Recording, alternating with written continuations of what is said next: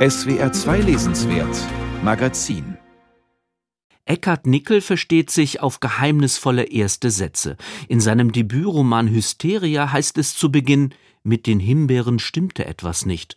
Und dieser schlichte und in seiner Lakonie gleichsam bedrohlich wirkende Satz verleitete die Jury beim Klagenfurter Ingeborg-Bachmann-Wettbewerb dann auch zu literarischen Orakelsprüchen. Und Nickels neuer Roman, der nicht nur Spitzweg heißt, sondern auf dessen Cover auch das Gemälde Der Hagestolz von Karl Spitzweg abgebildet ist, beginnt angesichts der Titelgestaltung mit einer seltsam lässigen Bemerkung des Erzählers. Ich habe mir nie viel aus Kunst gemacht. Die meisten Werke, die jener offenherzige, aber keineswegs naive Abiturient bislang zu Gesicht bekam, sind seiner Meinung nach entweder unansehnlich oder nichtssagend, bisweilen auch beides zugleich. Was den ironischen Ich-Erzähler aber nicht davon abhält, umgehend in einen kleinen Gedankenmonolog über Sinn und Zweck von Gemälden abzudriften, in dem die zentralen Themen des Romans aufscheinen. Bevor ich eine Landschaft an die Wand hänge, blicke ich doch lieber durch ein Fenster auf sie hinaus. Und wenn mir danach sein sollte, einen Menschen zu sehen, bringe ich genau dort einen Spiegel an. Kunst versucht oft beides zu sein, Fenster wie Spiegel, und kann doch weder das eine noch das andere ersetzen. Gerade wenn sie versucht, das Leben wirklichkeitsgetreu abzubilden, zeigt sich das Ausmaß ihres Scheiterns besonders deutlich. Kurioserweise ist Nichols Literatur genau das, nämlich Fenster und Spiegel zugleich. Anstatt aber irgendeine realistische Wirklichkeit abbilden zu wollen, erkundet Nickel die Welt, indem er die menschengemachten Übergänge der Natur ins Künstliche beschreibt.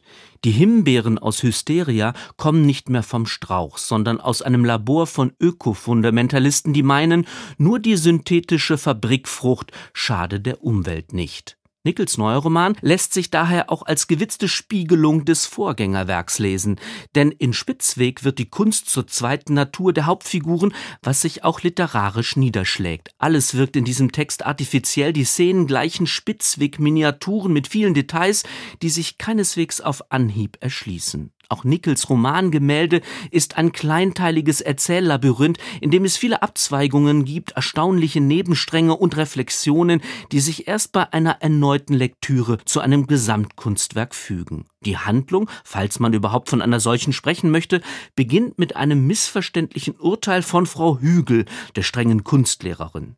Die Schülerinnen und Schüler sollen ein Selbstporträt anfertigen. Kirsten, das einzige Talent der Klasse, kann schon bald eine nahezu vollendete Zeichnung vorlegen. Frau Hügel aber erklärt mit tonloser Stimme, Kirsten habe Mut zur Hässlichkeit bewiesen, was die sensible Schülerin gar nicht lustig findet. Kirsten schluckte in die unmittelbar eingetretene Stille hinein. Nach einer ins Unerträgliche gedehnten Pause, in der alle wie gelähmt auf sie starrten, stand sie auf und rannte mit vor die Augen geschlagenen Händen nach hinten aus dem Kunstraum in das steinerne Treppenhaus. Immerhin wird die begabte Kirsten von zwei Mitschülern angehimmelt.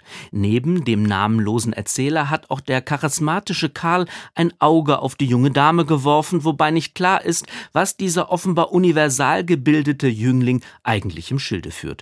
Seine Freizeit verbringt er vorwiegend in einer dunklen Dachkammer, die er Kunstversteck nennt. Was mich am meisten beeindruckte, war der unvergleichlich angenehme Geruch des Raums, der offensichtlich keinerlei Fenster besaß. Es war eine Mischung aus Holz und kaltem, süßlichen Weihrauch, die nach Honig, Wald, Tabak und Zeder zugleich duftete. Ein wenig erinnert die Stimmung in diesem Kunstversteck an Karl Spitzwegs berühmtes Gemälde Der arme Poet. Tatsächlich besitzt die Romanfigur Karl eine verblüffend perfekte Kopie eines anderen Spitzweg-Bildes, nämlich jenen Hagestolz, der einen Junggesellen mit Zylinder in einer Rückenansicht zeigt, wie er spazierenden Paaren hinterher schaut.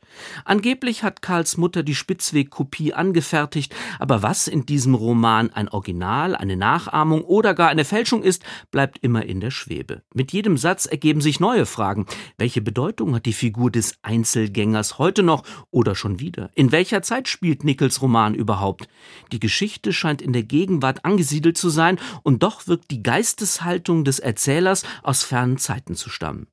Die alten Gemälde der Romantik jedenfalls, das lehrt uns der kunstsinnige Roman, können auch heute noch eine große Wirkmacht entfalten. In Karls Kunstversteck werden die Gäste nicht nur in geistreiche Gespräche über Musik, Literatur und eben Kunst verwickelt, hier denken sich die Freunde auch einen durchtriebenen Racheplan aus, um es der Kunstlehrerin heimzuzahlen. Dabei gibt es auch innerhalb des ungleichen Trios Reibereien.